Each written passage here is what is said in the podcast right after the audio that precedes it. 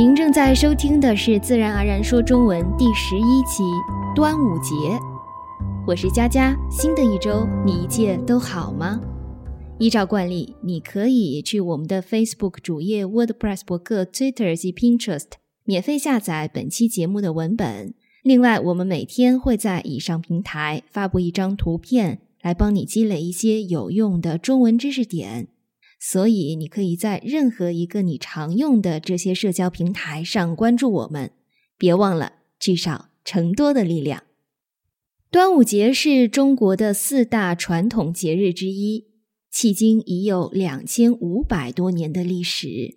它分别在二零零六年和二零零九年入选了中国及世界文化遗产。现今作为中国的法定假日，有三天假期。人们一般会利用这个机会来走亲访友。今天，我们就一起来了解一下这个中国的传统节日。首先，咱们来说说端午节的日期和其名称的由来。一九一二年，中国开始使用世界上大多数国家通用的公历，也就是阳历，但同时也没有废除本国的农历，也就是阴历。比如，中国的传统节日还是依照农历去计算的，这也是为什么他们在公历上的日期每年都会变化的原因。端午节的日期是农历的五月初五，对应今年的公历日期就是六月七日，也就是本期节目发布的第二天。所以，如果你也想感受一下今年的端午节，比如你现在正在中国。或是你所在国家的城市有中国城，那么你还来得及去参加一些庆祝活动，品尝一些传统美食等。端午一词最早出现于西晋的《风土记》：“仲夏端午，为五月五日也。俗称此日也，与夏至同。”仲夏就是指农历五月。端是开头、初始的意思，五是中国古代用于记录时间的符号，十二地支中间的第五个。请注意，这里的五与五，请参照本期文本，因为它们发音相同，却是两个不同的汉字。所以，仲夏端午就是指农历的五月初五。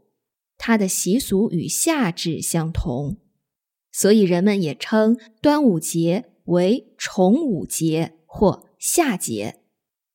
这里我们所说的中国农历和古代计时的方法比较复杂，你没有必要去完全理解它们，只需知晓端午节的日期就好。接下来我们再说说端午节的起源。关于端午节的起源有很多不同的说法，这里我只选两种流传最广的来讲。第一种是以作家闻一多为代表的观点，是说端午节起源于春秋时期的吴越，也就是现今的江浙一带，那里的人们崇拜龙，自认为是龙的子孙。每年端午这天都会举行一次盛大的图腾祭，通过把食物裹在树叶或装在竹筒里，及现在的粽子抛到江中，以及划龙舟的方式来祭龙，以祈求避免水旱之灾。我个人认为这种说法的可能性比较大。第二种说法与中国诗人屈原相关。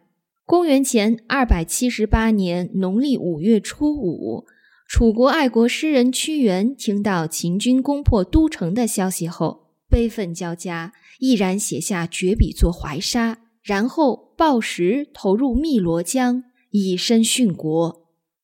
楚国人划船追赶他的踪迹，却失败而归。他们又怕江里的鱼。吃掉他的身体，就纷纷拿来米团投入江中。这种说法，我认为更偏向于民间传说，因为在屈原投江的千余年前，人们就已经有了划龙舟、包粽子的习俗。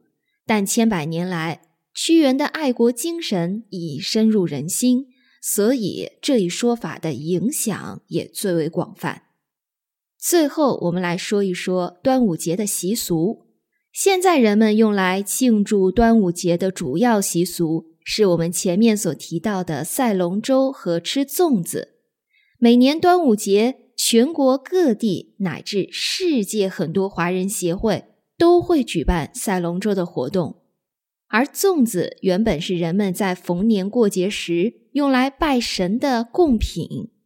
据记载，早在春秋时期，人们用茭白叶包黍米成牛角状，称它为角黍；用竹筒装米密封烤熟，称它为筒粽。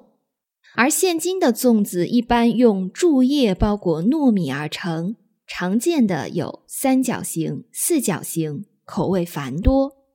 比如白粽，里面就是糯米，一般蘸白糖吃。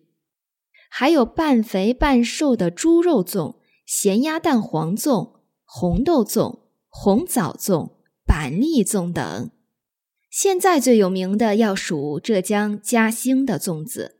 如果你喜欢吃粽子，或你也想品尝一下粽子，在端午节期间，你在中国或中国城的超市可以很容易买到。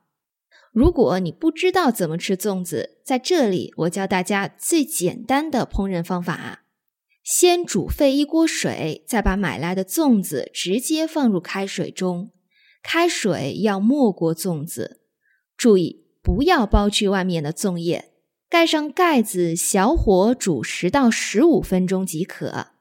然后拿出来剥掉粽叶，你就可以尽情享用了。不同口味的粽子夹杂着特殊的粽叶香味，真是太好吃了。说到这里，我都想吃一个了呢。另外，由于古人把端午这天看作辟邪防疫的日子，所以流传到今天的还有挂艾草与菖蒲、拴五色丝线等习俗。到这里，本期节目也即将结束了。这期的讨论话题是。你有吃过粽子吗？你最喜欢的口味是什么？欢迎来我们的 Twitter 等社交平台告诉我你的答案。别忘了，想说好中文进行语言输出活动的重要性，不要怕出错。别忘了，语言的首要目的是用来交流。如果你有任何的疑问建议，请发邮件与我联系。你也可以在本期节目下留言。如果你喜欢今天的节目，请关注我们的 Facebook 主页，在 iTunes 上关注我们的节目，给我们一个五星评价，感谢你的举手之劳。我知道，除了很多的外国朋友在收听我们的节目之外，也有不少海外华人也在收听。在此，祝你们端午节快乐！希望身在国外的你也能吃上一个热乎乎的粽子。感谢你收听本期节目。下周我们会来探讨记笔记在中文学习中的重要性。祝你周末愉快，我们下周不见不散。